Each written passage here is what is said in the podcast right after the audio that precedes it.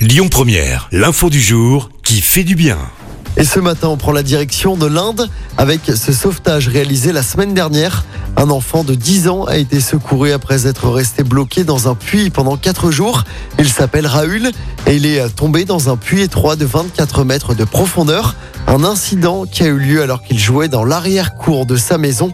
Le petit garçon qui est sourd et muet a donc passé 96 heures dans le puits avant d'être secouru.